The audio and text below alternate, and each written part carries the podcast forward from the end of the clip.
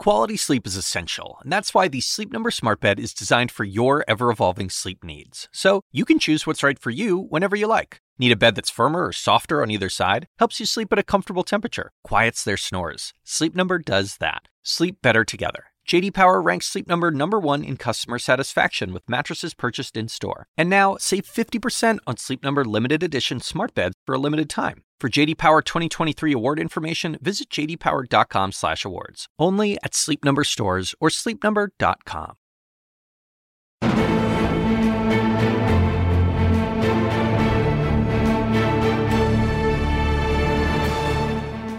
Welcome to Weekend Warriors, the weekly foreign affairs podcast that asks, what else is going on in the world? I'm S.E. Cupp. This week, the foreign affairs lead story is actually the story we're all talking about. Jamal Khashoggi, the Saudi dissident who was killed inside the Saudi consulate in Istanbul, Turkey, just two weeks ago. After dancing around the subject and outright lying about his whereabouts, Saudi officials are preparing to admit that Khashoggi was killed during a quote interrogation gone wrong, as if he were accidentally drugged and dismembered and put into boxes and stuffed into a van by a 15 man uh, Saudi assassin team. Nonetheless, President Trump has been deferential, preferring to believe Saudi Arabia until proven otherwise. He suggested Saudi Arabia should be innocent before proven guilty, like Supreme Court Justice, Justice Brett Kavanaugh should have been. He floated the Saudi propaganda that, quote, rogue killers could have been behind the murder. According to a report in the New York Times, our own intelligence officials are increasingly convinced that Crown Prince Mohammed bin Salman is culpable in Khashoggi's killing, but Trump is on a wait and see plan. Earlier this week, he promised severe punishment if the Saudis were behind this, but has offered nothing but assurances that our relationship with the oil rich nation will go on as is, with our $110 billion arms deal intact. So, is that the right posture? How long can Trump play dumb about a brutal regime?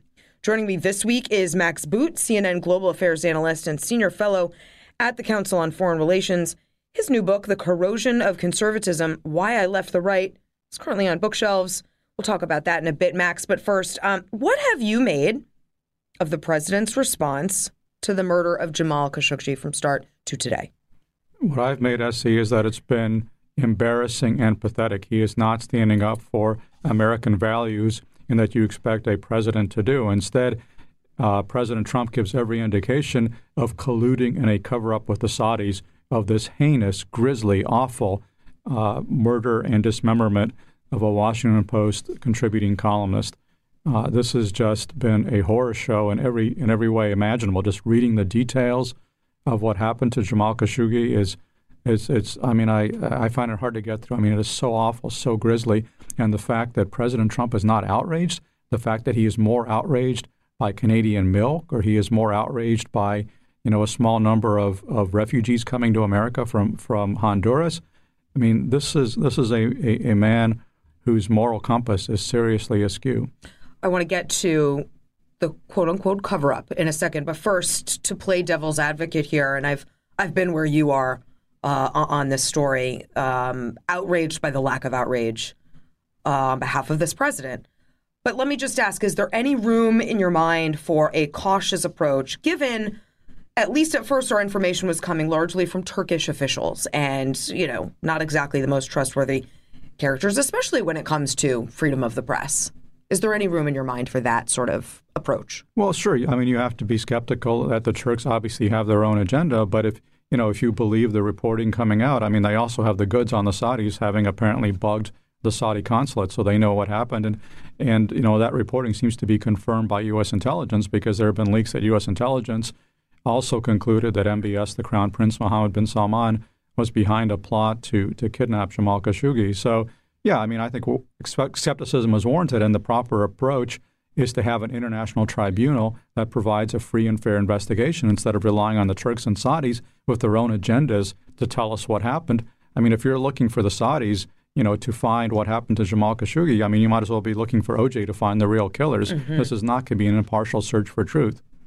So, what do you make of the idea, Trump saying the Saudis and and uh, Prince Salman in particular is innocent until proven guilty. Well, what what Trump was actually, I mean, I, it's true that innocent until proven guilty is, is a good dictum, but what Trump was saying is that he was complaining that he is presumed guilty until found innocent, just like Brett Kavanaugh. Well, Right. you know, if I were Brett Kavanaugh, I'd be a little bit annoyed. Wouldn't you hate that comparison? Yes? I would not want to be compared to a crown prince who was allegedly responsible for the death and dismemberment of a journalist. Okay, uh, that is not, No. you know, that is not the company that I think that Justice Kavanaugh would want to keep. No. Um, you know, the, and, and it's pretty funny that Donald Trump is complaining about the presumption of guilt here, where he is the guy who led chants of lock her up about Hillary Clinton, who has not been convicted of any crime. He is the guy who called for the death penalty for the Central Park Five, these kids who were later exonerated of this brutal rape that, that, that Trump was exercised about. So, you know, his belief in innocence is fairly selective, Right. and it extends And primarily to despots. I mean, he in the And rea- himself, and himself, right? Himself. Mm-hmm. But I mean, when you look at his, his the way he approaches, you know, despots like Kim Jong Un or, or, or Mohammed bin Salman or Vladimir Putin, his presumption seems to be innocent even when found guilty. I mean, it doesn't matter to him that the evidence is there that they're guilty. He will ignore it anyway. So we know the Saudis were trying to cover up Jamal's death. That's why they killed him clandestinely, and that's why they denied it at they, first. they lied like crazy. Uh, which is with it was per- perfectly their mo. Is Trump then, you say, complicit in that cover up too? He is up until this point. We'll see what happens going forward. I mean, I think the the cover That's a up. seri- That's a serious charge. I just want you to unpack his complicity in the cover up. You're not saying he's complicit in the murder.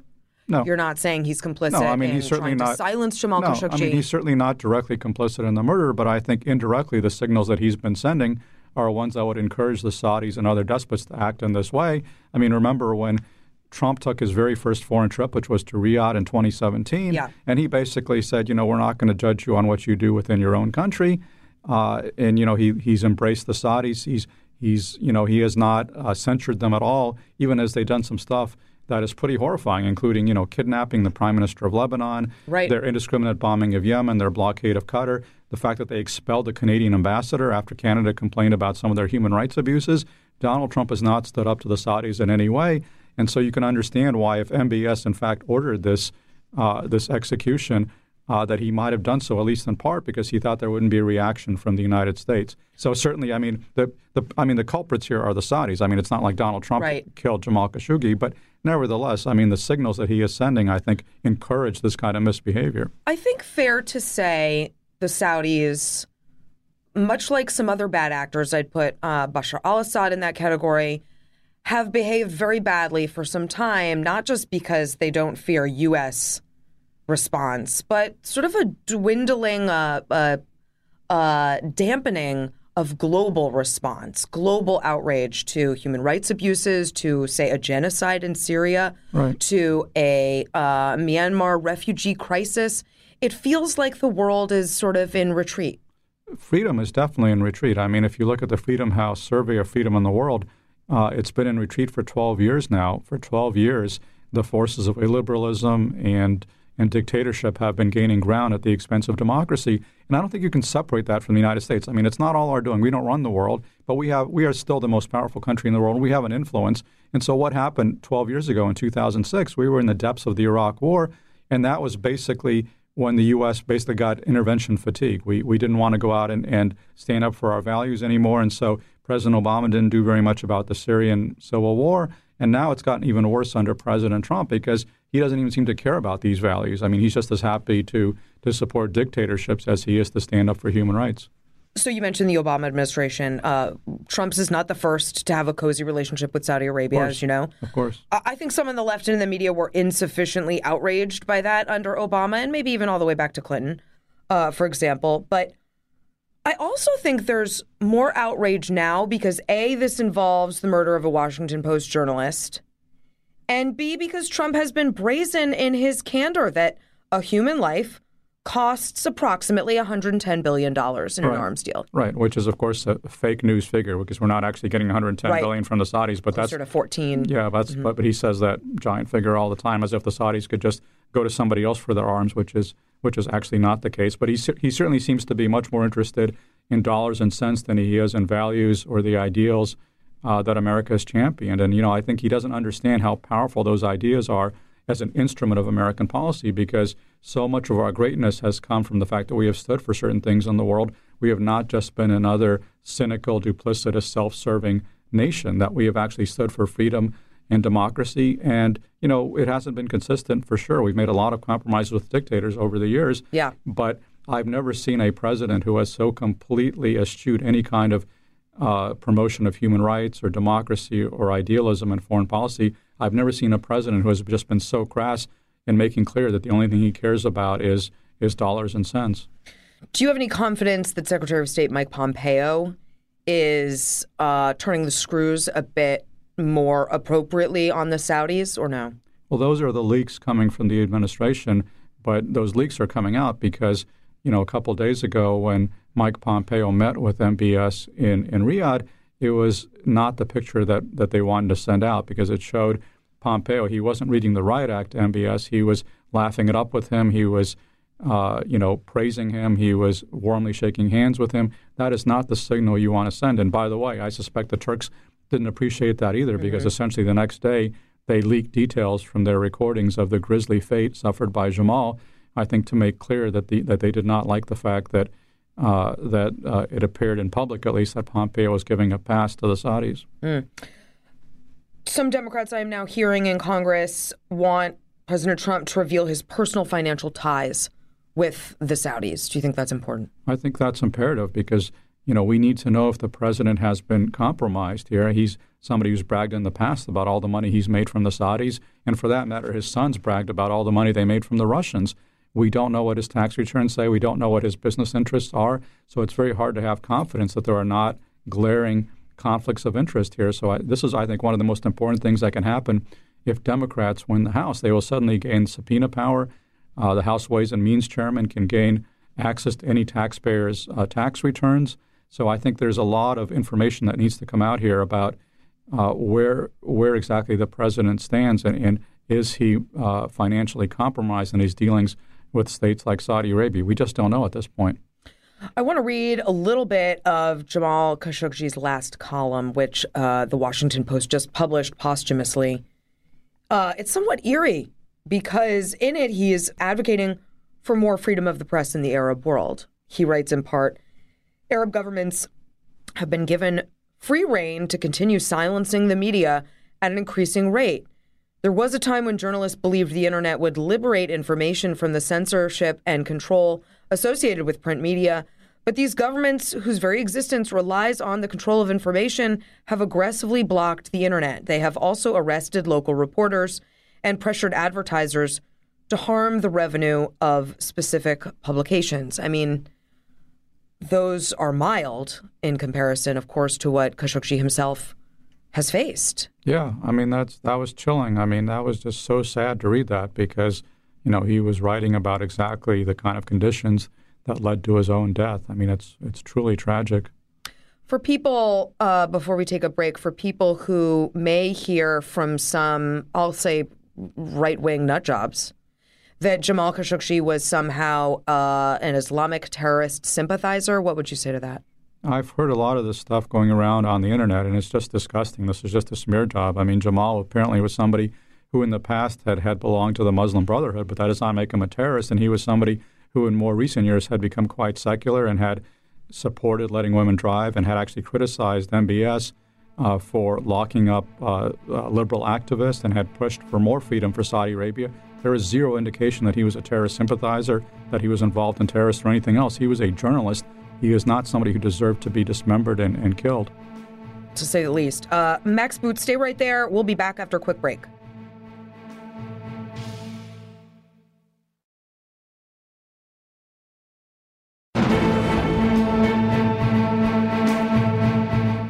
Welcome back to Weekend Warriors. I'm S.E. Cupp. I'm joined by Max Boot. We were talking about Jamal Khashoggi, uh, but right now I want to shift for a second to talk about your book, while I have you, it's new, it's out on shelves. It's called The Corrosion of Conservatism Why I Left the Right. This is the topic most central on my mind these days because I am a conservative who has opposed President Trump, and yet I have remained a Republican. I've been very outspokenly critical of the party and find um, a lot to not like these days. Why did you decide to leave the party? Well, I left the party I see, the day after the last election because I was afraid that the Republican Party was becoming something I could not support. And sadly, those concerns have been borne out yeah. because Donald Trump has done such violence to everything or, or, most everything that I believe in. I mean, he's done a few good things, no question about yeah. it, even from a conservative perspective. I don't say that he's all bad. I mean, any conservative president would have, you know, cut taxes or appointed conservative judges, but right. the cost of that is just debilitatingly high with the you know, with the blatant racism and, and, and, misogyny and nativism, the attack on the rule of law, mm-hmm. the violation of the law. I mean, we tend to forget that it wasn't that long ago that the president's own lawyer implicated him in the commission of two federal crimes mm-hmm. of paying off his girlfriends in violation of federal law. And so, you know, everything that he does day to day, I mean, even just uh, just a couple days ago, where he was referring to his former girlfriend as horseface on on on Twitter. I mean, you can kind of laugh and roll your eyes and say that's that's Trump being Trump. But no, this is not what you expect from an American president. Mm-hmm. And conservatives mm-hmm. understood that when they were attacking Bill Clinton and saying, "Where is the outrage? This is demeaning the office." And I would argue that you know Donald Trump uh, makes Bill Clinton looked like a choir boy by comparison. So if we if we as conservatives could not stand for what Bill Clinton did, how can we possibly support what Donald Trump does. And I get all that, and I, I would th- I would throw onto the pile. I mean, some of some of his policies are downright disturbing and antithetical to conservatism, sure. um, protectionism for one. Yeah. Uh, I would I would add child separation right. policy exactly. uh, as another. So right. so and attacking our allies, is, su- sucking up to dictators. Right. I mean, there's the a lot. offensiveness of, yeah. is not just rhetorical. Right. It's not just behavioral. Right. There are some policies that I no, find uh, offensive as well. However, one could make the argument that sticking around in the party to make it better, to fight for its uh, its values, might be a better project. To which you say, "Well, I think that's a totally reasonable case. I mean, I'm not. Believe me, I'm not going to pick fights with any critics of Trump. Uh, any way that you want to oppose him, in or out of the Republican Party, is perfectly fine by me, and I can understand that logic. And I have yeah. friends like Bill Kristol and others who are like you are, still mm-hmm. very much taking that path of let me stay within the Republican Party. I just feel, me personally, yeah. I, I just can't do it because uh, at the moment I'm just in despair and, and, about the state of the Republican Party, and I just don't know if it's going to come back. I I feel you, I really do, and for me, it was almost it was almost out of spite. I'm not going to let this guy kick yeah. me out of the no, party I get that, that. I love. I get that. And you've been a Republican but, a lot longer than he has been. Uh, well, that that that's for sure. Yeah. Uh, what I don't get though is on the extreme end of of this, this idea that you and I, to really show our displeasure with Donald Trump, must become Democrats. How do you feel about that? Well, I'm not becoming a Democrat because I don't necessarily agree with the Democrats. Right. I mean, that said, I mean, I tactically I do urge a vote for Democrats in November hmm. because. Mm you know, Republicans in, in Congress have shown they will not stand up to Trump. They are they will not hold him accountable. They will not examine his conflicts of interest. They will, in fact, they've been acting as enablers for his obstruction of justice, attacking the FBI and the Justice Department. So I have no confidence in Republicans. But again, I'm not going to sign up for for the Democrats if they're going to be dominated by the Elizabeth Warren, Bernie Sanders wing. I have a lot of disagreements with those folks too. Right. I'm an independent right now. Yeah. And you know, I I don't I, I spent my whole life as a member of the Republican conservative tribe, and so I don't yeah. feel compelled to join another tribe. I I'll just enjoy my freedom for now. Thank you very much. right. Um, you know, it's funny. I've been writing about this a lot too. You you you talk about the corrosion of conservatism. I talk about the conservative coma because to me it just feels like our values our values are always there right conservatism is a set value uh, it's it's it's a uh, fixed value set right. and so just because you don't like it or just because it's out of favor doesn't mean it's gone anywhere. But it does feel like the biggest mouthpieces of the movement, namely the GOP and the Republican president, are not really speaking much to conservative values right now. So to me, it just feels dormant and will be reawakened at some point. Do you think that's maybe the future here? I hope so. I, I, honestly don't know because, in some ways, the, the most depressing thing about this is not just the fact that Donald Trump is so antithetical to conservative values as I've always understood them, but the fact that while assaulting conservative values, he has maintained the support of 80 to 90 percent of Republicans. And that, yeah. that's what really causes me to despair about the future Yeah. of the party because most Republicans are saying they're fine with this or they even approve of it. Right. And you know, initially, I think a lot of Republicans kind of had a hands-off attitude towards Trump, saying, "Well." You know, we have a lot of doubts about this guy. Maybe he can do one or two good things. But Yeah. now I think they're becoming more and more complicit. They're drinking the Yeah. Kool Aid, and now it's not just we have some doubts about this guy. Now it's he's the greatest president ever. He's the most conservative president since Yeah. Ronald Reagan. I mean, th- just the accolades keep pouring out, and and I just you know. I, I look at this guy and I'm just appalled every day by what he does and the way he embarrasses the office and embarrasses the United States. Well, I get all the time uh, from you know family, friends, former you know conservative friends. Um, what happened to you, S.E.? Nothing. I I haven't changed. Right. I am the same person who believes in the same things I did in 2015. Right. It feels like y'all have changed your your values, your ideas, the things you believe in, the principles. Uh, it's a it's a lonely place for people like us. But um, I'm is. I'm grateful for you and for your book. It's the corrosion of conservatism: Why I Left the Right. Max Boot, thanks for joining me on Weekend Warriors. Thanks Appreciate for it. having me on. Good conversation.